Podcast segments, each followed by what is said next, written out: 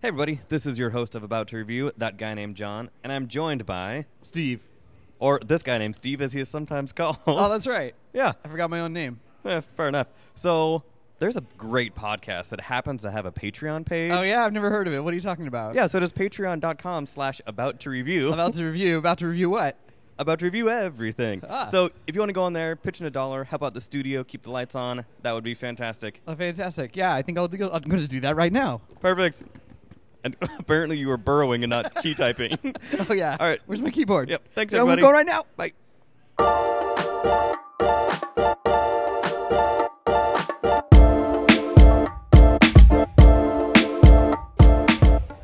Welcome back, everyone, to this week's episode of About to Review.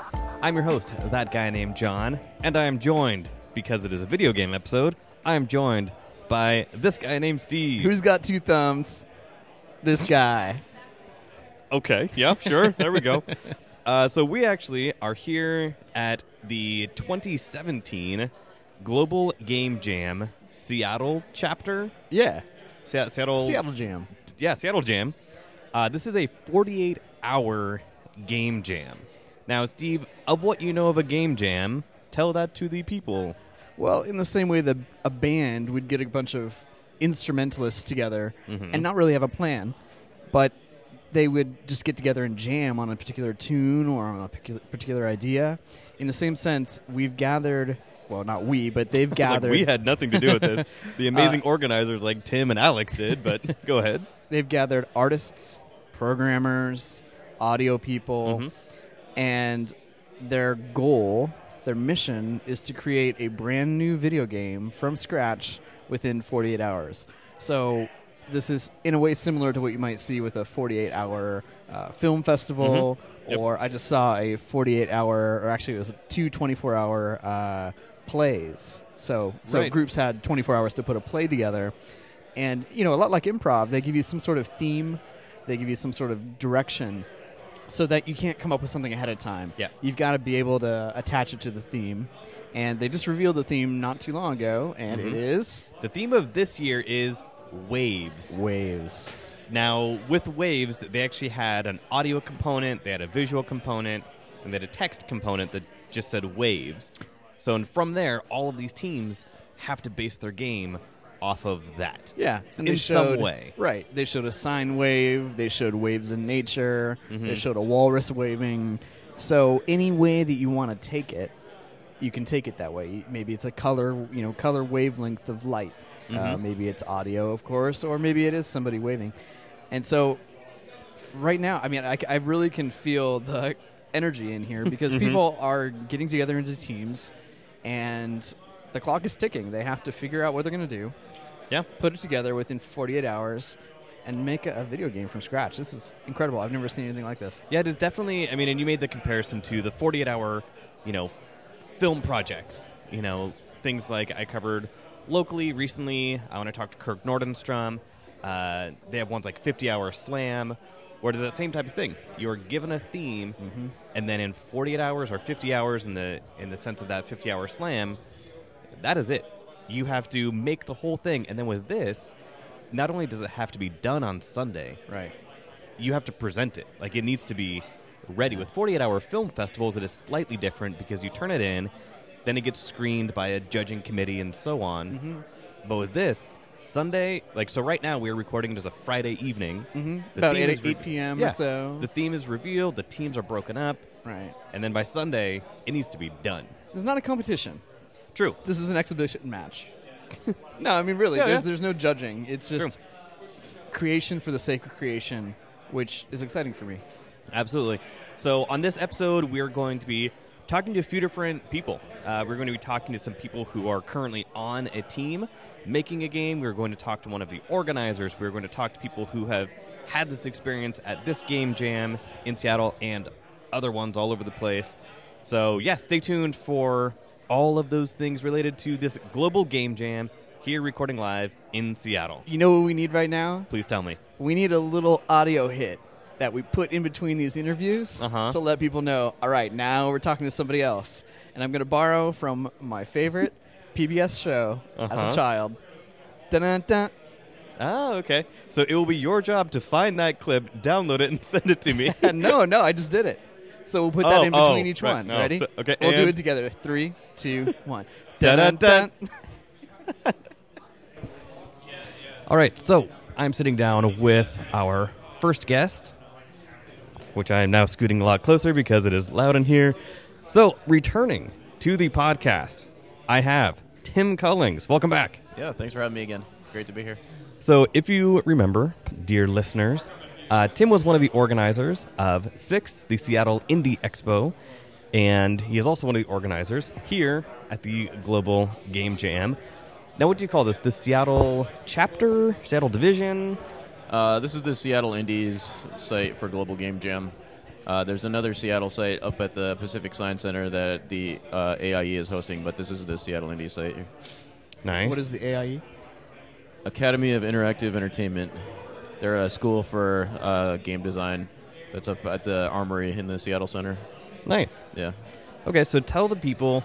Steve and I kind of fumbled through the intro, uh, explaining the game jam because this is our first time. So since you have been organizing this, tell us about it.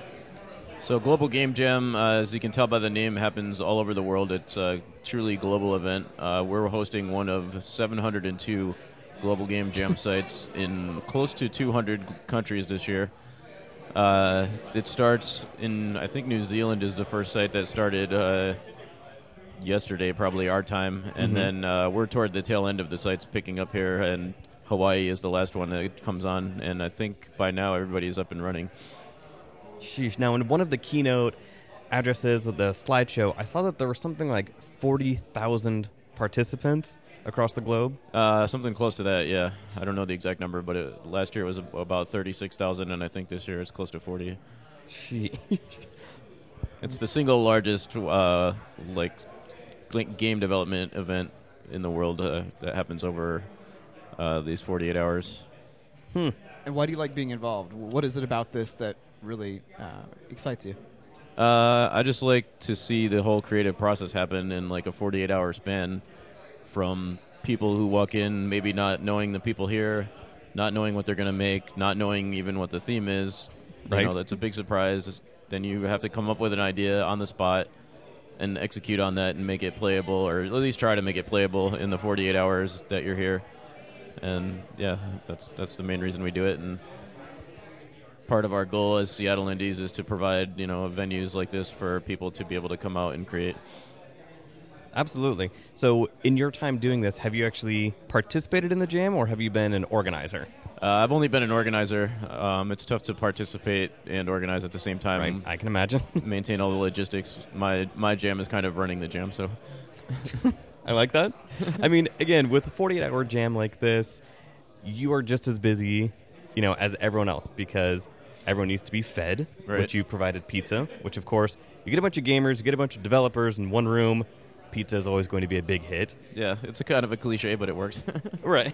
it gets them motivated and Right. fueled for this insanity that is going to happen over the next 48 hours. right. Now, what are some things that you would like to see out of this year that would be different from years past? Uh, well, this year we had two sponsors. We were fortunate enough to find a financial local financial company, Voya Financial, as well as a local law firm, IME Law, who represents uh, entertainment-related. Uh, they're kind of like an agency for interactive entertainment uh, creators in this area. Uh, as far as what I'd like to see, uh, just the whole spirit of Global Game Jam is collaboration, and uh, that's kind of what our main goal is to just get a bunch of people that maybe don't know each other in this space for 48 hours and collaborate and create new bonds and maybe even create a game like uh, Jen Sandercock did last year that went on to win awards at IndieCade. So, I mean, those are lofty goals to live up to, and I don't expect everybody to do that, but it'd be pretty awesome if it could happen again. Nice. Yeah, I mean, your sponsors are really with an eye to the possibility of turning it into a commercial product one day. Some yeah, of them. yeah, maybe. I mean, Who knows where it'll go? Right. It, sky's the limit for uh, however high people want to go with it, or I mean, it could just it could be just a thing they do here and never think about it again, but or it could be something that creates a whole new company. You know, a good enough idea that they want to keep going on it and try to make something out of it. There's been plenty of games uh, made at Global Game Jam that have gone on to be commercial successes. So, The main website for this whole thing is what? globalgamejam.org. Okay. So Uh, if people want to Yes. get involved, they can either donate to kind of help fund this thing and keep it moving forward. They can, you know, find a local event to actually participate in it. Right. Yeah, or they can uh, volunteer to help organize an event like uh, we have here. Um, yeah, it's just a, an event that encourages participation and collaboration in uh, locations all over the world that maybe, you know, here in Seattle, we're lucky to have a thriving games industry and Absolutely. game development community, and uh, other parts of the world aren't so lucky. And this is an event that kind of brings that to them and brings that to light, and maybe brings new people into the game development community. Excellent. I am really interested to see what happens over the next 48 hours. And yeah, just to see what type of creations people come up with. Because, like you said, some of these teams are strangers. Some of these people just came tonight being like, hey, I can do X. Can somebody do Y? And then they just kind of have to work together, collaborate, and try and find that middle ground to create something. Yeah, definitely. Yeah, we're looking forward to it too. I can't wait to see uh, the finished product on Sunday. Fantastic. Thanks so much. And then if people want to follow you or kind of catch up with you, how can people find you? Uh, you can follow our Twitter at Seattle Indies. Uh, we'll be streaming on uh, Seattle Indies org on Twitch. Uh, tomorrow we'll be featured on the Global Game Jam uh, main Twitch channel from 3 to 4 p.m. Pacific time, and they can follow us there. Uh, you can also follow, find us on Facebook, uh, Seattle Indies. Perfect. Well, thanks for joining the show again, Tim, and we look forward to seeing you on Sunday. Yeah, thanks. Dun-dun-dun. All right, so we're now sitting down with one of the keynote speakers, uh, Jen Sandercock, uh, who has been participating in this game jam for a while, correct? Yes, yes, I've been jamming since. Oh gosh, when was my first jam? Like 2010, I think, maybe. Really? Maybe no, 20. Yeah, 2010. 2010. I want to say 2010. Okay. So uh, tell the listeners a little bit about yourself and kind of what you talked about in your in your address. Um, so I'm a game designer, but I also program and I can do producery stuff. I guess I'm like a quintessential indie because I can do a bunch of things. Mhm. Um, a lot of hats. many, many, many hats. Um, and so I guess in my talk, I was talking about um, thinking outside the box. Uh, I don't necessarily think I'm that qualified to do that, but then maybe nobody's qualified to do that. Um, I guess uh, at these game jams, a lot of people tend to really do digital games, and I love, uh, like, I like making digital games, but I also like non digital games or mixing digital and non digital games. So I guess I was trying to get people to think about a bunch of other things that one can do. And I was telling the tale about the game I made um, at last year's Game Jam Yes. right here in this space. Yeah, so I definitely wanted to mention that because Jen is somebody who started, maybe not started here at the Indies Workshop, but your game kind of premiered here at the Indies Workshop that then you refined and then you went on to do more and more things. So definitely tell people that story because it was really cool to watch it. like I like to make edible games where uh, one of the core mechanics is eating the pieces. So it's not uh, just playing with food; it's actually eating the food does something interesting. Um, and so last year, I wanted to for the game jam, I wanted to make an edible game, and so with the theme of ritual, I came up with the uh, game called um, the Order of the Oven Mitt, where you basically had to perform these series of quite silly uh, rituals in front of other people. You know, have a bit of a laugh, and you were eating uh, these pieces. And as you ate the pieces, it changed the how the board looked, um, and you were sort of. Uh, you didn't have to compete with other people, but you were somewhat competing for the um, the high quality candies. Like some people like Reese's Pieces. Um, Some people have peanut allergies, and so they don't want them. Yep, So, probably not a you good know, idea. uh, and and so yeah, so I test I tested the game here at Indie's workshop, and then I um, went on to bake it again and again at a number of different uh, events, and I I didn't. I mean, it got refined a little bit, but it wasn't drastically different. Right. Every time I baked it, it was slightly different depending on which candies I had available and stuff. Um, but yeah, I submitted to Indiecade, um, and I got to then go down to Indiecade and show it to a packed festival of people. I had to bake enough food for like three days worth of people coming and eating it constantly. Um, and yeah, and I won the Interaction Award at Indiecade, which was really, really exciting. that definitely sounds awesome. Now, when you talk about baking, I want people to be clear. You actually mean baking. Yes. Like you are actually making food for people to consume. Now, does that kind of go into the realm of the kind of augmented reality type of video game where there's an, there's a video game component but also a real world type of situation? Well, it's not so augmented reality. It's actual reality, I guess. Because I deny that that exists. Um, it's not augmented because there's no sort of digital component to it. There's no overlay to it. But yeah, When I was a kid growing up and we'd play board games, if you took your hand off the piece, then you were committed to it. But with your game, you eat the piece, then you're you're really committed. Yes. There's no way you can ever get it back. You've made No. your move. no. Well, I mean, there's certainly uh, you have uh, certain sanitary issues with it. You have to make sure people are using hand sanitizer all the time because you're you're like kind of putting your hands all over other people's pieces, which isn't Yeah. necessarily great. But turns out most people don't actually care about that sort of thing. They're like, oh, a little bit of germs, she'll be right. Yeah. Tough it out. Do you expect there to be any uh, board games or physical games uh, made here? Have you have you heard of any yet, or are these all going to be video games? Do I think think? they're going to be mostly video games. I'm working with someone else uh, this year, and we're both we're working on an edible game together, um, hopefully. Mm-hmm. So, but yeah, I think most other people will do digital games. Now you've truly done a global game jam because you're originally from Australia, right? Yes. And you've done game jams in Melbourne and Austra- or in and uh, Sydney. Sydney, yep. How is the approach different? Is there any difference in the approach between how they do it in the states and how they do it in Australia? Um, I don't. I don't think. Uh, I don't think the game jams themselves are that different. I mean, some of it's just um, the different organisers for different years and the different spaces um, and the different sizes of the game jams as well. Um, so yeah, I mean, I guess some places they have a lot more emphasis on um, people not knowing each other beforehand and more group formation.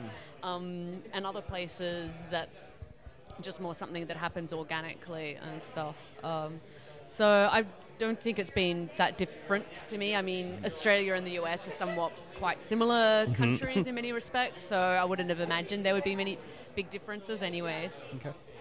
Very nice. One of the things you touched on in your presentation is something that I heard many times from various people as they're going into this. Keep it short, keep it simple. Do not worry about the commercial success. Just get it done. So, in your experience, is that something you had to learn, or is it something that just kind of you knew kind of going into it? Um, I guess I've always like the keeping it small and simple. You know, I've always known that. It's just realizing what small and simple really means. Like when you first try to do this sort of thing, you're like, oh, sure, I'll just do these five things. That's pretty small and simple compared to like, you know, commercial games where you've got to have a million things. And so five things seems like not very much, but five things is actually a, a lot of stuff. Um, so yeah, I try to just, or I mean, I'm, I really like gameplay mechanics, so I always come back to what's the core gameplay mechanic. Um, and if I'm trying to add in new features, I go, well, how does that help the gameplay mechanic? Or is this just some superficial other thing? Do I really need this? Can I get across or test whether this core gameplay mechanic works without that item? At 3 p.m. on Sunday, when this is over, what will be your measure of I was successful, I did what I set out to do? How will you know if you achieved what you were setting out to achieve? Um, What's your goal? My goal is to make people laugh and for my game to feel like a game rather than a toy. To actually feel like it's got some amount of strategy, thought, challenge to it. Um, but generally, I want people as they're playing to be laughing. And if they're not laughing and giggling like two year olds, then I'm probably not particularly interested. What's not the that I know game- if two year olds giggle like that, but anyway. I'll put you on the spot a little bit. What's a game you've played recently that's made you laugh a lot? Have you have you been playing anything recently that uh, has been maybe an inspiration for you this weekend? Oh, I was just thinking of the last time I was giggling a lot, which was last weekend when I went with a bunch of other indie game developers uh, tubing at the snow. Oh, and yeah. I Yeah. giggled a lot there, but that wasn't actually a game. um, There's waves on the hills there. You know, you go up over the tube. And yeah, it yeah. is, it totally is. It could Um, do that. Yeah, I don't know. Uh, takes quite a lot for me to giggle these days. I okay. don't know. So you need to create the game to make yourself giggle. That's right. Yeah, actually, that is probably true. So the last uh, edible game prototype I was trying, that was probably the last time I laughed a lot, where you were like throwing uh, pieces of candy at like cookies with icing on them and trying to make your thing stick to it. and it didn't work. Like the icing was too solid, so stuff was bouncing off and it was just flying everywhere. Yeah. That was fun. Nice. Very cool. Well, thank you for for being on here. I definitely am looking forward to seeing what you end up with on Sunday. seeing what type of edible game, seeing how hilarious it is going to be because I'm sure it will be. you have so much confidence in me. I, I do. Know. Well, you have a lot of experience. You you have been global. Experience doesn't mean anything, really, at the end of the day, you know? Because But it's, it's sometimes, brand new when you're starting. yeah, sometimes it just doesn't work. Excellent. And where can people follow you on social media? Kind of keep up with the games that you are working on or the games that you have already put out. Um, mostly I'm on Twitter at Jen Sandercock. So at Jen Sandercock, one word. It's a long word. Like to keep it easy though, brand synergy. Fantastic. Excellent. Well, thank you for being on. All right, back Thank to you. work now. Back to work. Dun, dun, dun. All right, next into the amazing recording studio in the back of the room. Uh, joining the podcast is my friend Tap, who is here with uh, a team that he has assembled that has actually worked on a couple other games before, right? Two of them were uh, coworkers of mine um, years ago. Uh, our fourth member is our friend who went to school with them, and uh, we all did Global Game Jam last year. Uh, as all three, it was the, all three of their first game uh, game jam. Mhm. I've done about four or five game jams at this point, so I kind of introduced them to it. Um, and this year we just, of course, decided to do it again. We have a new member, uh, David, who's joining us this year. Uh, we are the Sticky Biscuits. The That is Sticky our team Biscuits. team name. Wait, Uh, our team name's a thing? What- Team names are totally a thing. Oh, okay, I Um, missed that. I don't know if everyone else thinks it's a thing, Oh, but they okay, are totally a thing. They should be a thing. Well, you Mhm. ha- you can you can name your team on the website. Okay, Um, gotcha. You can make groups and you can make games, um, and so It promotes morale and you know, Absolutely. we're a team now. it was Yeah. a tradition. I mean, I, I started jamming in college, so it was a tradition at our college. Um, the Global Game Jam we did uh, every year at school, um, and even though the the Global Game Jam company, not for profit itself, doesn't Mhm. uh, make it a competition. Our school made it a little competition, and so we had team names, and we kind of like uh, the professors would kind of grade us, and we just get this really gaudy, terrible baseball trophy that my one professor like would put together. The ugliest thing he could find. He like was very proud of it, but Nice. Like the total thrift store combination of three Absolutely, different yeah. trophies. but but yeah, it was great. Um, and Wait, yeah, do, you, we're, do you uh, own one of those? Did you ever get it? Yeah, we won. I won my first year, I think. Nice. What's Okay. your expertise? I am a designer. Um, is mo- most how I describe myself, um, which basically means I, I, I kind of like an idea person and I figure out all the numbers and everything. Mhm. Um, all four of us, other than David, are designers by trade in the game industry. So that's all of our job descriptions if we have a job in the industry. Um, we all know some sort of programming. Marshall and I are most advanced in programming. Nina's going to be doing mostly art for us, 3D modeling. Um, we, we all have a smattering of 3D and 2D art skills. So like we're, we're like you know the, the basic indie team. You We say a kind of- smattering. So Tap is a friend of mine. I've known Tap for years. You have two degrees in art. When you say like ah smattering Well- of some art skills, like art is big. There's a lot when it Uh, comes to art, but I, yeah, I know I know enough to uh, get my ideas across. That's kind of what it takes sometimes, especially for like a game jam. You know, just like enough. I guess since I've done like about five of these, I'm like an Mhm. expert of being you know having a broad skill base. I'm not really a master of anything, but I have enough to hopefully get the job done in 48 hours. Yeah. right. You said you've done a number of these. What keeps you coming back? Um, they're all completely unique. The themes are always different. I've always done it with a different team. Um, like this year, we're, we're the same team, but we have a new member, and you just learn so much. And uh, with life, so much gets in the way of your creative pursuits. the The beauty of a game jam is that it's 48 hours over a weekend, and almost everyone can find time for that. And you would be amazed the fire it lights under your ass. Like Mhm. the just like it's so inspiring. Even if you come out with like this like like crappy thing that didn't quite come together, just the process of di- of distilling your passion into 48 hours just really gets people back into why they love to do things. And so I, I don't know, I just always love it. It's just like re- it's reinvigorating. Yeah, that's awesome. Excellent. So, basically, a couple questions that I'm going to ask you today, Friday evening, that then we will come back to you on Sunday and catch up on with much less sanity intact. Uh, yeah, with possibly sleep deprived, jacked up on. Well, okay, yeah, fair enough. Definitely sleep deprived. Sleep deprived. Caught, hopped up on caffeine. First question: What part of the process are you in right now? Well, we just finished our um, brainstorming.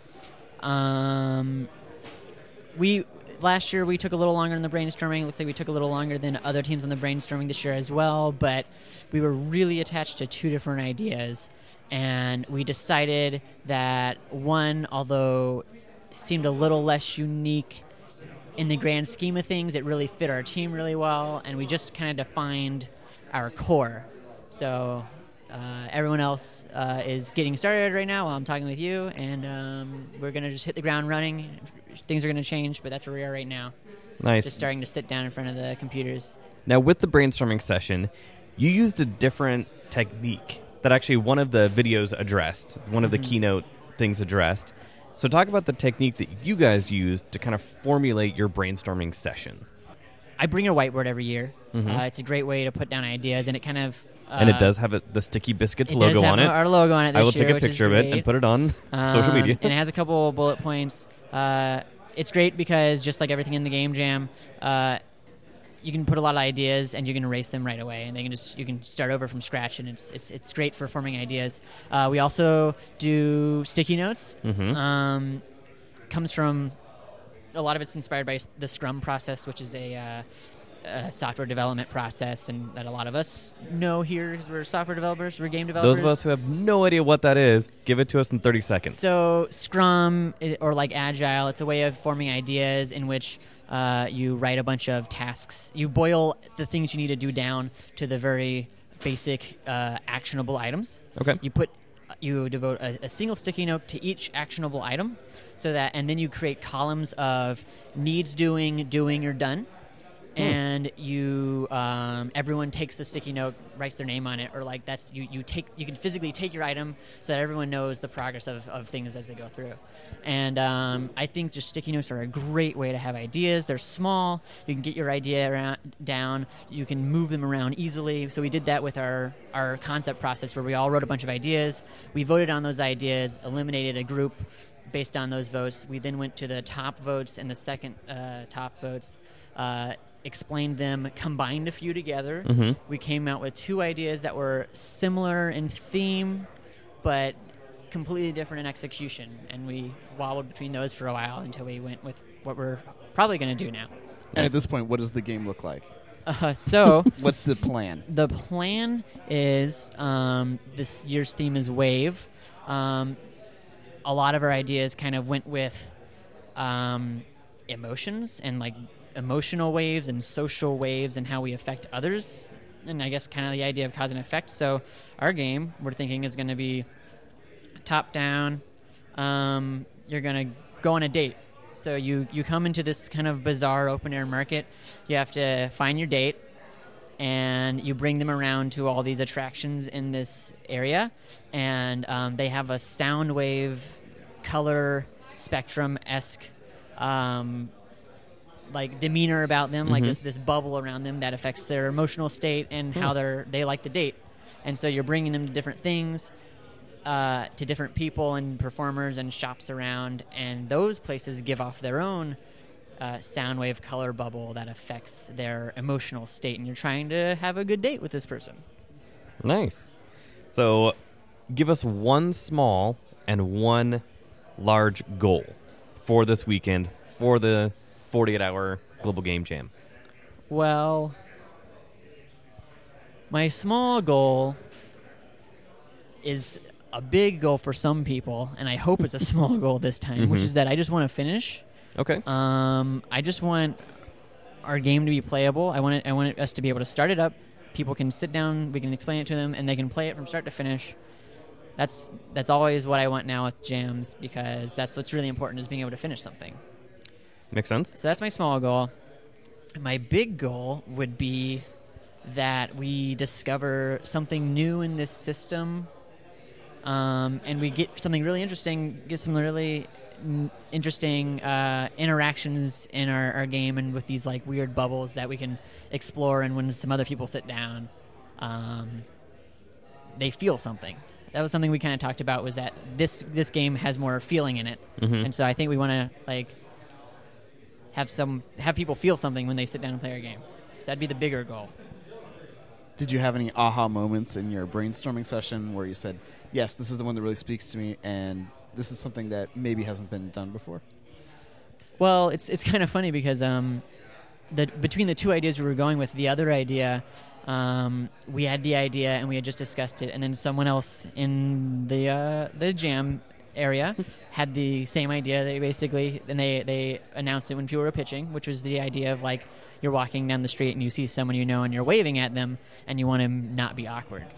And that really resonated with us because it's like hilarious. We we were gonna do like this weird quap thing in which like four people controlled one human being trying to not be an, an awkward turtle on the street. Um, but we felt that it was it didn't fit our skill set. And uh, the other idea um, with the date originally came uh, Jeff uh, proposed it where it was about taking a loved one who was having emo- was undergoing emotional trauma in their life and trying to uh, get them through that by taking them out. Mm-hmm. And we, in the end, we decided like a date is a a different way of seeing that, and it gives us a little more granularity. We might go back to the more serious note, or we might build on this idea. Um, and we just we, we felt like it fit the theme, it felt our skill set, and it had enough of that that heart of how we as people affect each other through waves and through emotion. And that was like our that was our, our I guess our core theme this year, mm-hmm. which is well, kind of what we did last year too in some ways, which is interesting. Nice. I'm guessing over the next 24, 48 hours, you're going to have lots of waves of emotion as you Yeah. guys try uh, I'm sure. Um, I mean, the social dynamic within the team itself must be part of the challenge, right? Uh, yeah, absolutely. Um, I was talking to the group earlier about how this was the first thing we all really did outside of work that that kind of pushed us past just work friends. Um, was to lock ourselves in a building for 48 hours and make a video game. So you know, that uh, really affected Crash who we course in friendship. Absolutely. that affected who we are, and that affected our bond as a team. Um, and I think there's definitely a lot of you learn a lot about yourself. You learn a lot about your own capabilities, and you also learn a lot about working with people and compromising and like hopeful. Hopefully, you all just have fun, and you Yeah. realize that it's just about everyone having fun and everyone learning. And uh, I think, yeah, I think we're we're really looking forward to it. Nice. Now, what were your first impressions? I know we only have you for a little bit longer because you have to get to work because you are slacking. What were your first impressions of the theme since you have done this before? This theme was presented, you told me, in a different way. Yeah. Um, so, in the past, all of the themes that I have uh, seen have been either images or words. Um, so, I've done Global Game Jam and I've done one Ludum Dare, which is just a different, um, very, is the most well known game jam, um, which is always just word themes. My first game jam was a picture of a snake eating its tail.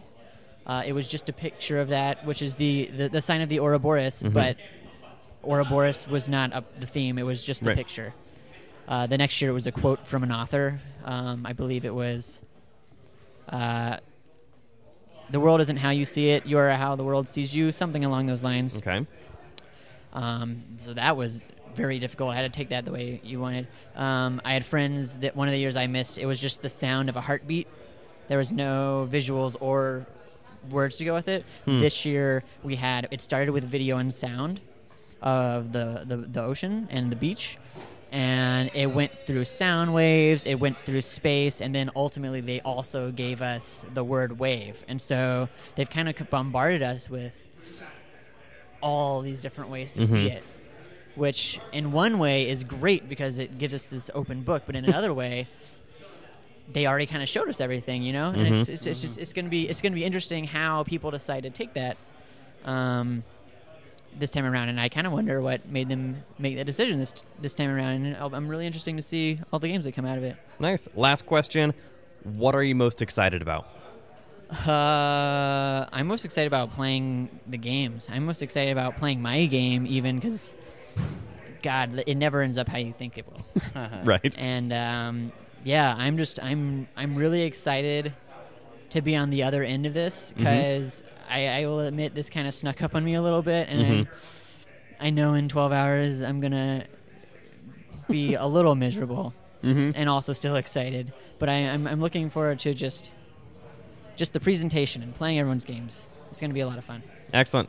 Cool. Well, thanks, Tap. Uh, you have to get to work, so we Mhm. appreciate you being on the show, and we'll catch back up with you on Sunday. Absolutely Cool. enjoy. Dun-dun-dun. Jen Sandercock, welcome back on the episode that you were just on for the listeners just a few minutes ago. But for us, it has been 48 hours since we last spoke about the Global Game Jam here in Seattle. How are you feeling right now? Uh, pretty cool. Pretty cool. Yeah? Yeah, I do a pretty mild kind of jam. I don't like uh, lose too much sleep. In fact, I got extra sleep this weekend. Wow. okay. Now, is that something that you honed after years of experience doing this, or is this just something that kind of naturally happened? Uh, prob- probably both. Like, I know the very first game jam I actively went in, I told my team I'm going to be getting sleep. I don't work well without sleep. I will go crazy and, you know, do bad things to you if I don't get sleep. So you want me to have sleep. And then I guess I just always go into a game jam knowing how many hours I'm going to get, which is going to be a lot less than 48 hours. But I'm like, well, that's okay. That's the allocated time I have. It's just smaller. Nice. Yeah, I talked to one of the members of a team, and he slept for 15 minutes this whole weekend. And when he woke up, his team was like, "Man, that was only 15 minutes." And he was like, "I thought it was two hours," and it was just like, "No." But hey, if your body and mind thinks it has been two hours, and you can wake up more refreshed, but it sounds like you uh, changed that and you got plenty of sleep. Yes, plenty of sleep. Excellent. So one of the questions that that I want to ask you, and I will ask a couple of the other teams that we talked to on Friday. What part of the process are you in right now? Oh well, I'm I'm done. I'm just chilling. I'm looking at what everyone else has done, Mm-hmm. and uh, yeah, working on other stuff that I've got to get going on. Very good. Now, how much time did you have left before this? Like, you got enough sleep? Did you power through and still have a few hours before the cutoff? yeah, easily. So um, I guess like Friday night we had some ideas, Mm-hmm. and we knew we wanted to do something with jelly, but we or Jello, I guess as it's called here. Mm-hmm. Um, and so we um, we then needed to actually make some jelly and then wait, and so we couldn't do anything more Friday night. So we went home pretty early, and then um, Saturday I went to the women's march, so I got in here late after the women's march, um, and then we just played around with jelly, found something that worked, and then by seven o'clock we were having dinner and we had our game, and then so today all it was was taking photos, prepping it, and yeah, and putting it up on the Game Jam site. So- Fantastic. And that so like we talked about on Friday, your game is the only one well, there is one other game that we're actually right next to, if the listeners can hear them in the background, that has a, a real physical component to it. Your game is Pans of Jello, or Jelly, as, as you say. Uh, Pans of Jello with, is it like a jawbreaker on top? What is Yep. that? Okay. And then there are hidden pieces in the Jello, which are gummy bears. gummy bears. Yeah, we, we did have a bit of a disaster where we put some Uh-oh. gummy bears in when the liquid was too hot, and so we came back this morning and there were no more gummy bears. It was just like Mm-hmm. this coloured little ooze in that area. So lesson learned: don't put gummy bears in hot Jello. right? All of us have learned that lesson in our life at some point. So it just took you the Global Game Jam 2017. I think I knew it before. It's just it was forgotten in the long distant past. fair, fair enough. So your game is done, which Yes. it has to be a great feeling. I know that a lot of the teams that kind of I have been seeing at least, they have a playable game, but they're not quite sure if it is you know really done. With yours, done. Yeah. I mean, that's partly the beauty of like a non-digital game. There's only so much you can kind of do, and like writing up the instructions so other people can play the game for, on the Global, Global Game Jam website. It's like, uh, is that everything? We're like, yeah, I guess it's it's a game like uh, you know a five year old could play and have a ton of fun playing. Yeah. So explain to the listeners who are not here because I have I luckily have had a chance to play this game. So explain to listeners you actually have like two games. It looks like you have the jelly game and then a different game. So tell the people about what games you created this weekend. Oh well, so the other game was actually a game idea I'd had previously. I just hadn't had a chance to play test it. So Okay. that was the game that's called Flip and Stick, where you're throwing um, pieces of uh, chocolate, uh, cookies, and the initial way I had it, I had like uh, icing or frosting on top, but the pieces were bouncing off it. So I had to mod it and ch- and try with peanut butter, and that's what I was testing out this weekend. And turns out peanut butter's really sticky, so Yes. that's a winner. Excellent.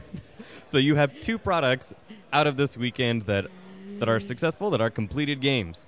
Yes, yes, and I got lots of sleep, so yeah. And it sounds like you just you won everything this weekend. Not just one game, but two completed games, plenty of sleep. well, I won my own personal goals, right? For somebody who was wanting to say learn about like 3D animation, this would have been a total failure for them. But Mm-hmm. my goals were to, you know, come up with some game. I think I told you I wanted games that made people giggle. Yeah. People were giggling. Mhm. Uh, it's gamey. There's actual challenge to the game. So done. Fantastic. Well, thank you, Jen Sandercock, for giving us this wrap up. Uh, one last question. Did you have any kind of aha moments this weekend? Was there something that really kind of grabbed you this weekend different in years past? Um, not so much. I think we spent a long time trying to uh, like refine the game or try different things, uh, trying to work out w- what were the fun ways to play with Jello. Like we decided that we really wanted to go with jelly as our medium, and um, and in the end, you know, I think I might have wanted a slightly stronger game, but it's if like to go with the theme of waves, it felt like we had to do jelly, and that's somewhat. Mhm. I don't know and we you know we had to have eating in it like there was a bunch of games you can play where you're just playing with the food but you don't need to eat it at all but Yeah, this when you win, when you get the jawbreaker onto the piece of jello with the gummy bear, you have that satisfaction not only you beat that level, you get to eat jello. And then, then it makes it harder for the next person because they've got a hole that they're Mhm. going to fall into Absolutely. Well, cool. I definitely will put up some pictures on social media of the game so people can check it out. And then, speaking of social media, so your team name that I wrote down here was Janina. yes So it is you and your Nina. gaming partner Nina. So yeah, do what is your Twitter handle? And if you know Nina's, give Yep. her a shout out also. uh, so my twitter handle is jen sandercock Mhm. uh, or one word and nina's is nina c park Nina C Park. Mm-hmm. Perfect. And the team name is Janina. The game is J Wobbler. So look for it on the Global Game Jam website, right? They they kind of lay out all of them. yep yep you can search for it there Excellent. Well, thanks for taking the time, Jen. thanks Dun-dun-dun. All right. So back on the couch in the studio is Tap. It has now been 48 hours later. Yay! How are you feeling? Um, more together than I would have expected. really? Somehow, I yeah, I feel more energized. Uh, maybe I don't know. The, it went maybe a little more smoothly than I expected. Okay. Uh, we we did it. Right. Yeah. So It's I was done. Gonna, I was going to get to that. So, the one one of my first questions that we had the first time you were in here uh, was, "What part of the process are you in right now?" What part of the process are you in right now, Tap? We're, we're done. We just presented, um, which isn't something that uh, all Game Jam, uh, especially Global Game Jam, any Game Jam people do. Um, uh, the lovely people at the Indie Workshop here, we we finished at six.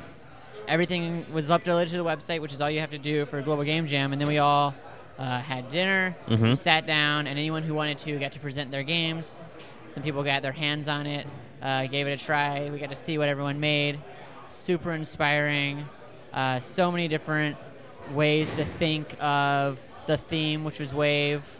Um, yeah, it was just great. Nice.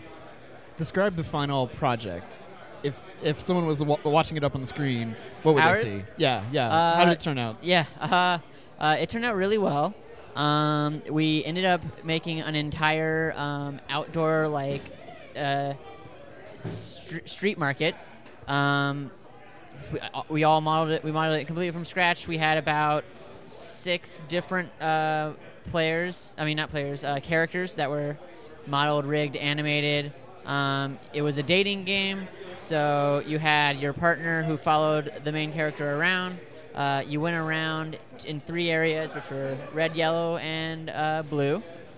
And as the as your your character, you could do actions that represented red, yellow, and blue, which was kind of like red was like a bit of an angry gesture, blue was just kind of like calmly describing things, and yellow was like jumping, like this excited Excitement. Right. uh, gesture. And you, the idea was that you would take your excitement of yellow and take the calmness of blue at the bar, and you would make a green sort of emotion. Yeah. And you use this to woo your date as you went through this nice outdoor marketplace. Keeping them in an emotional center. Yes, yes. So that. they, they're trying to veer, veer out on this sort of color wheel bullseye. Um, and they're, as they're as they're you know it's like a Tinder date you know y'all haven't seen each other before Right. so their their imagination's going in all sorts of di- directions they don't want to be too bored too excited too angry and so you're trying to keep them centered by uh, keeping things interesting Yeah. and well balanced On day one, you must have had a bit of a vision of how it would turn out. How closely did it meet that vision? Um, so surprisingly well and Oh, yeah. close. Because Because it might be different, but it turned out better. Yes, it's true. Okay. Uh, I I think I think when I uh, when we when we all discussed it, um, somehow for whatever reason, I kind of became the the main designer this time around, um, which I don't usually do. I am a designer, and it's one of my main passions, and I was doing more of that that thought process. Uh, when, so when we did first discussed the idea, I was like, this would probably work best in an outdoor bazaar, just because that's what we can model. And someone's going to follow you. It's going to be third person, and you're going to talk to people. And we went from there, and that's exactly what happened. And all we did was define those details. And um, and it was the details that was the challenge, but it very much fit my original vision of what we were trying to accomplish. And all of the little pieces we managed to get in there, and the like, it, it was just it's just amazing. I'm I'm still amazed by what we accomplished. It's You can crazy. you can tell there's so much design experience just by looking at the screen. I mean, yeah, I- I beautiful, beautiful. that, yeah. yeah. Yeah. One of so when we were talking earlier and I asked you what your small goal and your large goal was.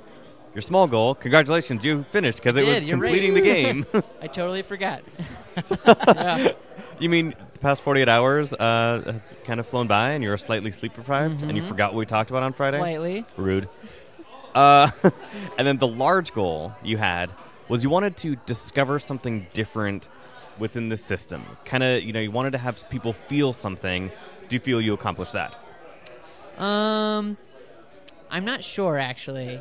I found myself while we were working on this game. Uh, I think it was Saturday. This interesting thought in which a lot of my other projects, uh, game jam projects specifically, that is, you, you usually overscope them and you, you want them to be this grand thing, and you end up not doing that. But you still end up inspired by the idea. This this game was interesting because it came together so well, I, and it was already coming together so well. On Saturday, I had myself wondering, like, is this a project? Is there something more that I want to express through this, or are we going to be able to do it? And what, what we did today, there is a little bit more that I would, I could turn this into a game, but I'm not sure what. I'm not sure if there's more that I want to express with this idea specifically. Interesting. Um, we we realized the most full realization of any of my design uh, concepts that I've ever had in my life. Like this was the most successful design experience I've had in my gaming career, which is amazing. Yeah. And so that's hugely rewarding. And so. So yeah, I'm kind of confused. Right. Uh, I would so I would say that was that, that, that maybe I did com- accomplish that goal because that confusion is something new. I wasn't expecting that confusion of uh, I might this, for the first time I might be done with the game jam game at the last night of the game jam. Maybe your level of expertise has increased and it just feels natural now. You know, it's like when you reach that level of mastery, you just sort of do what you do and it and it comes out. Uh, I can I can hope so. That's very flattering. Um, our, my team, uh, we all just did an amazing job. We uh, we worked really well together. Uh, our new addition, David, uh, just fit in like a, a perfect puzzle piece. Nice. Um, We uh, Like we- honey into a sticky biscuit. like honey on a sticky biscuit. absolutely. Um, he's our freshest, stickiest biscuit. We already told him it, it doesn't wash off, so he's one of us now. Wow. Um, we all we, we all talked ourselves actually about how uh, we must be getting better. We hope we are. Um, we're not really sure what the magical formula was this time. We think that it was a bit of experience with scoping mixed with we we made the decision early on to play to our strengths. We had one concept that was going to be smaller in scope, but less in our wheelhouse, and this one was bigger in scope, but more of what we knew, and it, it worked out well. So obviously, we are a bit more experienced in that early uh, decision making process. Nice. Speaking of scope, and then we'll let you, you know, go because you kind of want to sleep or Yeah. something. I'm, I'm sorry Uh, if I'm rambling. I'm, my brain is ooze. We talked uh, earlier about kind of your process and all the post-it notes and all of those. Mm-hmm. One of those post-it notes said "Grandma Mermaid." Mm-hmm. Uh, what was that idea, That was and Jeff's when did it? when did and- that go away? So and and this this idea was Jeff's idea. So he has a lot of crazy, awesome, off the wall ideas. Uh, Grandma Mermaid was very similar to this idea, uh, if I'm remembering it correctly. Um, Grandma Wor- Mermaid and Grandma Mermaid, your grandma is uh, basically going through dementia and believes she's a mermaid. of course. And so, as therapy, you bring her to the ocean every day so that she can be close to the sea. And that was the, that was the concept. Nice. The concept was you have to bring her to the ocean, but you have to. I'm sure you probably would have had to keep her from jumping into the sea because she thought she was a mermaid. And you're like, no, grandma, you're not a mermaid. Mm-hmm. But you had to give her the therapy of being close to the sea, and that was that idea. And Nice. we had. You both saw it probably like close to 30 ideas. oh yeah, Uh-huh. it was crazy. And so, and we kept all of them. They're all in a bunch of sticky notes that Jeff has. I said we should make a scrapbook. yeah, Mhm. yeah, absolutely. And um, so, are you going to come back next year, or do you feel like Global Game Jam has given you everything that it can give you? I don't know. This year, it snuck up on me, and I was, I was trepidatious, which I've never really been in the past. Hmm. Um, What do you mean it snuck up on you? It just, I don't know. Timing wise? timing wise, Yeah. I, I, I knew it was, I knew what time Okay. it was, and just the holidays came through, Yeah. Mm. and I didn't feel emotionally prepared for staying up for 48 hours and Uh-huh. uh, right after you know work on a Friday and going back into it the next uh, week. Um, but it was so positive this time that I feel like I, I, I don't think I can ever stop coming back. As Nice. long as there's a place to do it and I, I have a team to, to do it with, Mm-hmm. um, game jams are hopefully yeah going to be a, a a regular thing for the rest of my life. They're they're just they're just amazing. They're just they're just so much fun. Great. awesome. Congratulations. yeah, you. definitely. Thank you. congratulations. Thinking of next year, if someone is listening to this podcast and is thrilled to get into game jamming, what would be your biggest piece of advice? Um, my biggest piece of advice, uh, especially for newbies, and this is actually what I, I told my team last year was their first time um, uh, doing a game jam. Uh, you need to always define your goals. Uh, Okay. When you go into a game jam, define your goals both to yourself and to your team. Especially if you don't know your team and you're coming into it new, just be completely upfront. Ask those you're working with to do the same say what your personal goals are because game jams aren't about trying to make a viable product necessarily. They're about learning about yourself and about the process. So if you're a programmer and you want to model, your if and your goal is to get better at modeling, tell your team that. And if Mm. they don't, even if they don't have like if if if you're the best programmer but someone else can program and you don't want to program this time, stick to your goals because Nice. that's what's going to reward you in the end. Excellent. Great advice. Thank you, Tap, for spending time with us. Uh, I know you want to sleep, and I, sleep would say well. eat, but actually, you guys have been eating really well this whole We've been, weekend. we've been treated very well this weekend, absolutely. cool. Well, thanks again, Tap, and yeah, we look forward to seeing you next time. I will actually see you this week when we Yeah. play Dungeons and Dragons. Yep. Thanks for having me on. Uh, it was a lot of fun, and I hope uh, I hope the listeners, you know, go do a game jam. Anyone can make a game. You don't have to have a computer. Uh, just go do it. Find some friends and learn something about yourself. Perfect. Cool. Thanks, Tap. Yep. See ya. Dun-dun-dun. Okay, so wow. John, I'm always exhausted at the end of your podcast. You know, it's just Yeah. like this has been a ride. Yeah, whether it is a one hour podcast or something crazy like this 48 hour global game jam here in Seattle. I gotta hand it to these guys. They came up with some good stuff in a short period of time, and you know the show and tell that they do at the end Mhm. here, uh, really impressive what they're able to pull together. But I have to say, this takes me back a little bit to Mister Rogers Okay. because he would reach into this hole and he would pull out a film canister and he'd put it in, and I was Ah. always very excited because you got to see how something was made Mm-hmm. whether it was doilies or crayons Yeah. or an aquarium or whatever it was. And so at this event, you're able to see people coding, Yeah. designing, making the art. And uh, at times I was a bit nervous for him. You know, it's like, how is this all going to come together? Yeah. And uh, at the end, it's it's impressive what they're able to do. It was definitely impressive and just kind of, you know, like the old saying, like seeing how the sausage is made. Like you and I play video games. You know, you definitely play, you know, a lot of the smaller games, the indie games. Seeing this, like seeing the back end Mm-hmm. and just pages and pages on their computer Mm-hmm. of what looks like to us. It's just tiny text. Jargon, just all like- this tiny text. and they're just copying and pasting and clicking between windows. And I was like, I have no idea. Yeah. And I talked happening. to Tap's team a little bit about uh, GitHub. I've heard of GitHub, but I didn't know exactly how it worked. And they went through this process of explaining you have to have a version controller. So with any kind of software or program or you know anything you're trying to make, you have version one, version 2 Mhm. version three, etc. There's uh, you've got to have something that controls all those different versions and makes sure that they work together as best as possible. Yep. And that's a part of it I didn't even think of. Uh, and th- and that's fascinating. But you're right. Anything movies or an al- a music album Mhm. or an, uh, a painting. I mean, there's so much going on behind the scenes that you don't know until you spend time with the creator. And I just love that.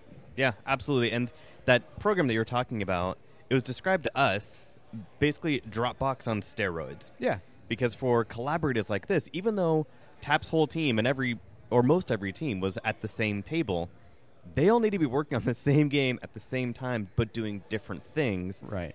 So that was that was just incredible. And you've got to make efficient use of everyone's time. hmm the artist may not be able to work on a particular part because it's not ready yet. Yep. So you can have him or her work on a um, another aspect, but maybe that's not ready. You know, it, like the coding isn't ready for the part they're making art for, or they've got art for something that the code's not ready for yet. You know, and it's just it's unbelievable how it all comes together. But these guys are so talented. Yeah, man. Pretty awesome. And so I definitely before we get into some of the games that we saw, Yeah. um, I want to relate this again to similar type of festivals with film. So, 48 Hour Film Festival, like we had here in Seattle. Uh, there's one in Eastern Washington called 50 Hour Slam. I highly, highly encourage people to not only attend these festivals, but try and get involved. You know, if it is something where you can volunteer for them or something where you can just kind of be a part of it to see what type of dedication it takes, what type of commitment it takes for that 48 hours, for that 50 hours to just do a thing. And something especially difficult with this, as opposed to a film festival, is something that I mentioned earlier, which is at the end of this 48 hours, they had a show and tell. All of the creators who were still here got to see some of the games that were being worked on, as opposed to a 48 hour film festival, you know, type of format where you have to wait, you know, usually a few weeks while they curate all of the things. But this, like, to be able to see after 48 hours, oh, this is what that team was working on right behind me, was awesome. Mm-hmm. Yeah. Do you mind if I gen- uh, describe Jen's game? Jen, who we talked to Yeah, earlier in Go the ahead. podcast. Uh, so, as you may remember, she uh, won an award in a previous competition for making an edible game where Mhm. you ate the pieces. Well, this year she made another edible game, Mm-hmm. and it involves Jello, or she's from Australia. She calls it jelly. Jelly, yep. I love that. So imagine a um, a medium pan of Jello, and within that pan there are gummy bears that are uh, embedded. Mm-hmm. Uh, she's also put divots at regular Yeah. in a grid interval. She put divots in the uh, in the Jello. Then she places a jawbreaker on top of the Jello, and the goal is within five seconds to wiggle the Jello pan around. And there are Mhm. certain rules. You Of can't course. lift it up too much. Uh, you can't let the jawbreaker hit the edge, that kind of thing. But uh, you're supposed to jiggle the jelly uh, for five seconds Mhm. and get it so that it lands in a divot above a gummy bear. If you are successful in doing that, you use a spoon and you dig that piece out and you eat the jello and the gummy bear. Uh, the next person, it makes it a little bit harder for the next person sure. because now there's There a are missing hole. pieces on the board. Exactly, and if you fall into a hole, uh, your your turn is over. Mhm. And uh, simple, brilliant, challenging, tasty. Uh, yeah, I thought that was really clever. Yeah. And let the record state, I won. Okay. Uh, Okay, John, you're the master of Jello Gummy Right. Bear game. yeah, it was really cool to see multiple people do it. Yeah, yeah. Because the board keeps changing. Yeah, yeah. So There's there's uh, a surprising amount of levels to such a simple game. Yeah. for sure. So moving from that into the show and tell portion of the show. So we got to. I mean, Steve and I were here for quite a while. You know, Uh-huh. over the past weekend, just kind of walking from table to table, seeing some of these games in the process, and then we saw the show and tell. What were some of your favorites? And we can kind of go back and forth Mhm. that you saw during the show and tell that really stood out. There are some that definitely got a, a big reaction from the crowd. The Mhm. one that was essentially Flappy Bird, but you're surfing. Yes. And that would be hard enough if you were just tapping a screen, but in this one, I think they were tapping into the fact that people have a lot of Wii balance boards in their homes that are Right. gathering dust. My parents use their Wii balance board to, to record their weight, oh and you know every morning or Right. every evening, and then they turn it off. They, they're not even bowling or Wow. anything on their on their Wii. But uh, anyway, uh, so instead of a Wii balance board, they had a piece of wood yeah, on a a fulcrum big two by four. yeah. And um, at the back of the piece of wood was an arcade button. So if the wood is touching the arcade button, your surfer goes up. And if it's not, your surfer goes down. So you had to uh, control the balance in real life mm-hmm. to make the surfer navigate through some obstacles and try and pick up uh, power ups, I guess you could say, for lack of a better word. Uh, yeah, and, and definitely uh, as it was being demonstrated on the floor, not even in the official show and tell part, Mhm. but it drew a big crowd and people were just fascinated by it. Uh, another one I liked quite a bit was called Sound Tetris. These are all a bit hard Mhm. to describe. I They really, really- encourage people are. to go to the website Yep. and download the games yourself because these are all open source. These Mhm. are all you can see how they work.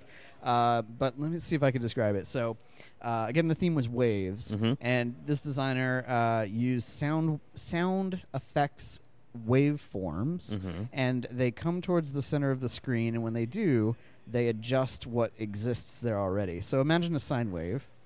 And then coming from the top is sort of a, a maybe something that's a little bit of sharper squiggle, Mhm. and if you line it up, it changes the sine wave. Yeah, again, it's really hard to describe, Yep. but it was really clever. And you're trying to uh, move the sound wave so that it keeps things nice and mellow, nice and smooth in the center. If you go, if you make it too jaggy and it goes outside in, into the red area, it goes too loud, and you've, Mhm. you've lost. Super loud. Yeah, uh, really simple game, but super clever. And, um, And I'm gonna. I'm gonna download that one at home for sure, or play it on the web actually, Mhm. uh, so that I can hear uh, what we yeah, in the, in the presentation. We Yeah. couldn't quite hear the sound effects, but um, yeah, fascinating. Yeah. so those are the first two that come to mind. How Yeah. about for you? And with Flippy Board, the thing with that game, the surfing game. the surfing game, yeah, that was what it was called, uh, and it was by Team Flippy Bird. Uh, Tom Hunt, also you can find him Flippy at board. Flippy Board. What did I say? Bird. I blame you. You put that in my head like Inception. Uh, but yeah, you can find that game uh, at Tom Hunt was one of the designers for that. That was a legitimate workout. Like for the few times, like because it just you have to balance, you have to go back and forth. So that was really Uh-huh. cool. I saw you playing a VR game. What was that? So yeah, the VR game, which, first of all, you have 48 hours. Doing a VR game in Vive or Oculus or whatever it is is crazy ambitious. Uh, so yeah, I got to play that. Um, that game was actually called Wavebot, and you played like a Bender esque type of giant robot in a city, and you could pick up some uh, tanks. So hugely, or hugely ambitious. Mhm. Well, yeah. Yeah. Um, yeah, so I, I definitely like that. That that is a game where seeing it seeing it at ground zero, like I had the chance to play, I'm really excited to see what the next version is Mhm. and what the next iterations could be. Yeah. Because so far the VR stuff that you and I have had a chance to play Yeah. is is pretty impressive, and I definitely want to give a shout out. Speaking of the Seattle Indies Workshop, uh, the Nest that we got to play at Inverge Studios, Yeah. that actually kind of started here in the Indies Workshop. Yeah. So Yeah. awesome stuff. Mm-hmm. Uh, As did Thimbleweed Park. oh right. uh, a game I mentioned on the Six and PAX uh, episode. mm-hmm. Uh, actually, Jen's working on it right now, and she says it's going to be out uh, pretty darn soon. But yeah, that Nice. started at uh, this event as well. Very cool. Uh, so, to some of my favorites, uh, Spectrum. Spectrum was really cool. Uh, the team name for them was Dadfish LLC. Makes sense. Of course. I mean, yeah, it makes total sense. And with that, you play a a person who is climbing Mount Rainier, who got abducted by aliens, and you are in a ship, and your jacket changes color. So kind of in that wave form, you know, they, they want to take that. And so there are various puzzles that you have to go through, but your jacket has to be a certain color to be able to make it through that puzzle. So that was really cool. It was side scrolling. And yeah, it was just it was fun. It was unique. It was different. It had kind of that 8-bit to, you know, 2D side scrolling vibe, Mm-hmm. but refined and Mhm. just really sharp. Mm-hmm. So that was oh yeah, and then part of it also you have to collect pieces of your brain which are the different colors. Makes sense. So that was really cool. So big shout out to Dadfish LLC. Uh, one of my other ones, I mean, of course, Jay Wobbler was on there. Jen took some time and talked to us, which was fantastic. Uh, Splashy Frogs by I liked this one. Splashy Frog Yeah. Jam Squad. yeah. this was interesting. It was a mix of kind of Frogger and Bomberman. Yeah, that's a good way to describe it. So it was a top-down uh, viewpoint. There are maybe, how would we say, a dozen lily pads or 16 lily pads Yeah, roughly, yeah. that you could, you know, kind of send a, you throw a coconut and then it creates spikes along a direct path. Right. It is a two-player game, which is really unique because that was, I think, the only two-player game, at least that got done, that, Yeah. you know, that we were able to see for the show and tell Uh-huh. portion. So it was really cool. The graphics were really slick. It had that 8-bit charm to it Yeah. and it was fun. You had different power ups that you could do. You could uh, ground and pound and flip a lily pad over Mhm. and have a different effect. Yeah, kind of like uh, Othello, where you have the black and the white tiles. Okay. You, know, you flip them back and forth. Oh, and right, that, right. And that, mm, I don't want to say traps, but in this game it did. If you flipped the lily pad and had spikes, they were trapped in an area. Uh, But then the other person could throw a coconut or do a ground pound and then uh, flip them back over. Mm-hmm. I could really see this being a, a game, either on um, I was gonna say uh, mobile or um, iPhone. You know, iPhone or iPad. Steve just picked up his iPhone. and like, you know, this thing. yeah, but it would be difficult to do two players. I guess you'd have to do Bluetooth. So Mm, maybe on um, uh, uh, the next Nintendo system, Yeah. or on Amazon, they have they have game support now, or Steam. You know, you Yeah. could hook up two controllers and play on the same screen. Uh, but I could see that having some real potential. The, Mhm. uh, the thing that I really appreciated is they had different types of terrain within the Yeah. uh, lily pad area. So you had boxes which had unique pr- properties. You could stand on them and they would ride the waves, but they also sunk after four seconds. So you'd have Mhm. to jump to the next one. And stones, which didn't get flipped, uh, but you were vulnerable to the the wave coming over the top of it. The whole point of it, of course, is not to get hit by water. Of course. You're a frog. You should be Yep. able to swim. But hey, that's the video game world. For sure. Yeah, I, I really uh, was impressed by that. Yeah. Uh, and of course, I mean, Tap's game, who we talked to earlier, it was it ended up being called Hue Me Baby. Mhm. So Yeah. yeah. we talked to him about that. That game was really cool. But I think, and let me know if, if you agree. I think the best in show, as far as crowd response and as far as energy, was a game called Subverge. So this is a submarine game Uh huh. that was incredible. Yeah, yeah, it was pretty good. It reminded me of a game called FTL, Faster Than Light, Okay. where you have a uh, cross section of a spaceship, and there's fires that break out in certain Oh, places, yeah. and there's aliens that board, and you have to manage your crew in such a way that they respond to the Mhm. threats. So imagine if you've ever seen FTL, imagine that, and then what happens in this one. So this, you are in a submarine. You have a crew of four. Three. Uh, well, yes, three. yeah, they, they said very specifically, do not select a fourth person. Right. So there must have been some game-breaking bug, which is Yeah. kind of clever. So a crew of three, and there are different levels to the submarine. Uh, the goal is eventually to get to the bottom of whatever you know trench you The are trench, in. Yeah. But as you do that, random kind of angler fish and other things attack the submarine. They Yeah. poke holes in it. And Everything you do makes noise, and that Yeah. attracts Oh, yeah, yeah. Right. Yeah. So of course they that fits in with the waveform. Yeah. So really cool game. I mean, as far as the the mechanics of it, Yeah. the ability to zoom in and out to see more of the submarine, the independent players have a sanity meter, Yeah. and so the closer they go down, if you want to go radio silent, you can, but that means your submarine is pitch black. Uh huh. And so people kind of start going. Yeah, they go they go stir crazy. yeah. So with that one, the crowd response was tremendous. Yeah. Well, the present the presenter had a ton of energy. Oh, for it, sure. And that yeah. that is a big help. Yeah. But yeah, that is one that I am anxious to see where that goes, and you know, see it on the Global Game Jam website. Mm-hmm. Yeah. Oh, uh, the one with the super long name. I won't even try it right now. oh wait, hold on, I think I wrote it down. Oh, okay, good. Uh, Shining Dragon Showdown at Sunset against Shadows. Yeah, let me see if I can describe this one really good quickly. luck. because in this one, the concept was you're controlling waves of enemies. So you're the Mhm. bad guy, and uh, you send out a, a, a minion essentially in a side-scrolling world. It doesn't look any like anything that I can. Well, it looks like Kung Fu from Oh, yeah, yeah, NES. way back. Yeah. Uh, and so he's running fast at the hero, and you have to hit the button at the right time and slam on the the spacebar really fast. Mhm. And if you're successful, you damage the hero's health bar. And then, you know, eventually you get enough enemies out there in these waves and you take out the hero. So the Mhm. challenge is uh, how efficiently can you hit the spacebar and how fast can you hit it uh, so that it only takes uh, a few enemies to kill Mhm. the hero. And it's so clever to have it from a different angle. And uh, the art was really trippy. The sound was interesting. And uh, they had a lot of energy behind Yeah. that one, too. They did. So, yeah. uh, the other crowd favorite for sure, because of its style, because of how beautiful, like absolutely gorgeous this game ended up being, was Tidal Takedown. And Tidal Takedown is basically this aquatic version That of was my Katamari favorite. Damacy. I'm sorry, I interrupted you. Go ahead. Sorry. So yeah, aquatic Katamari Damacy that was gorgeous. I mean, again, Yeah. 48 hours, and they put together a stunning game. Yeah, I can't believe I almost forgot about that one. That was Yeah. my favorite. So yeah, explain that one to the listeners. Okay, you are a wave in a bay. Mhm. You're a wave with two little eyes, That was adorable. yes.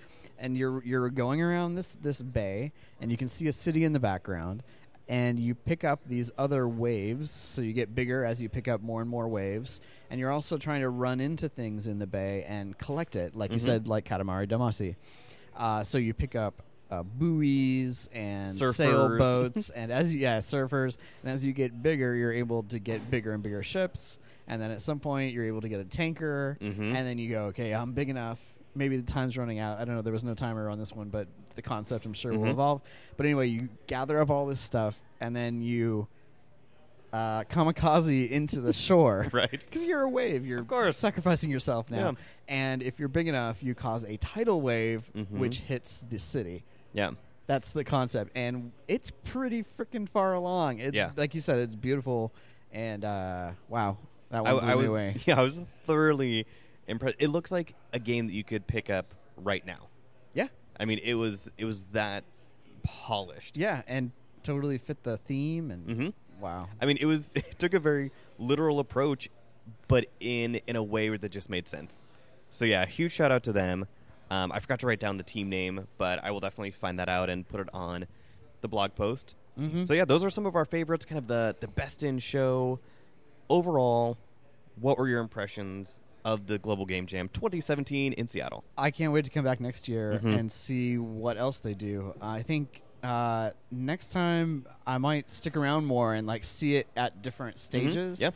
Uh, because we saw the very beginning in the conceptual stage, and we saw the very end where they really had something. Mhm. Uh, but I think it would really be fascinating to see some of the uh, intermediary sections, sure. and then at the end you go, "Wow, that's that's how that came out." You know, I d- Mhm. I, would never have recognized it Saturday at noon, and here it is Sunday at six, and you have this incredible thing. So um, yeah, I would love to come back, and I don't have any programming skills. I have Mhm. very few art skills, unless video is an art. Uh-huh. so far, uh, your resume is looking great. If a team is looking for you next year, but I'm a decent writer. I don't know. You can come to this, and you don't have to have technical video game Mhm. skills. Yeah. Apparently, you can just be uh, a schmo with some uh, some talent and some drive, and an ability to stay up late, Mhm. which uh, pretty much fits me to a T. What I just Yeah, described. there you go. Uh, so I don't know. Maybe I'll participate. Yeah, Uh, that would, that would be awesome. yeah, drag my team down. Pretty kidding. No, no, no. I think it would be fun. Yeah. Awesome. Yeah, I mean, my impressions of this, like I said, I mean, I have I have been to film festivals before. I have covered film festivals before. Doing something like this is totally unique, totally different, and I was I was blown away by what people were, were able to come up with in this short period of time. Cannot wait to cover more events like this. This is not the only jam that that happens, especially in the Seattle area where we have tons of developers. But the global game jam is something special, happening all over the world at the same 48 hours. 50,000 participants in so many countries is incredible. Uh, at one point, we saw in the keynote, it showed some clips of various groups across the world, and seeing the diversity there, seeing that it, you might have an idea in your head of the type of gamer or the type of programmer, seeing that so many people around the world from diverse backgrounds, diverse skill sets, was phenomenal. Yeah, you know, and if I'm in Antarctica this time next year, I might do an Antarctica game jam with uh, whoever's on board at the time. And uh, Hashtag then we'll- brag. we'll when I'm in to a- Antarctica. but then we'll bring it to a seventh continent because I think it's in six continents now, isn't it? mm, I, yeah, probably. Yeah. I don't know if they're doing it in McMurdo Station or something, but uh, yeah, yeah. Very cool. Uh, I don't know what more to say. I'm just uh, gobstopped by everything Mhm. here. Yeah. And what is funny is Steve and I are like, "Uh, man, we are tired. Yeah. this is kind of exhausting." uh, shout out to every single person who has been doing this for 48 hours. Yeah. Uh, huge shout out to Tim Cullings, Absolutely. who organized this event and was here for more than 48 hours because he had to be here setting things up. Like Tim Cullings and the Seattle Indies project is just incredible. Constance Chen, Alex. I mean, Yeah. they do incredible work. So I, I have to thank them for this opportunity and for the opportunity not just for us to cover it, Mm-hmm. for them creating this space of excitement, of just yeah collaboration. Mm-hmm. Well, fantastic. Thanks for uh, inviting me here, and thanks to everybody here for sharing it with us. Absolutely. And you have been listening to the About to Review podcast. You can find About to Review on Facebook, Twitter, and Instagram at About to Review. Uh, you can find it on yeah SoundCloud, iTunes for sure. If you want to give a five star review, that would be fantastic. Uh, but yeah, you can find it all over the place. Steve, where can people find you? You can find me on Twitter at SteveBlog. You can find me on Instagram at Stand Inside. feel like I'm saying all my names right now. Right. That's a Magic Tavern reference. Everyone should be listening to that show. Very true. Uh, and you can go to my website and see some of my video work and other things that I've done at standinsidemedia.com. Fantastic. So, and the next episode uh, is going to be a road show. So, What? in Vancouver, Canada, I will be covering the Vancouver Shorts Film Festival. Yeah. So that should be awesome. Oh, So your podcast is international now. going international. Yeah. yeah. So look forward to that. And if you have any questions or comments about the show, you can email those to aboutreview at gmail.com. Thanks, Steve, for being a part of this crazy adventure. Thank you to all of the collaborators and everybody here. So for that, we will see you next time. This has been an About to Review production. Thank you to Vexing Media, who provides audio editing services. They are a graphic design, website design, and digital media company. You can find them at their website, vexingmedia.com, or on Facebook and Twitter at Vexing Media.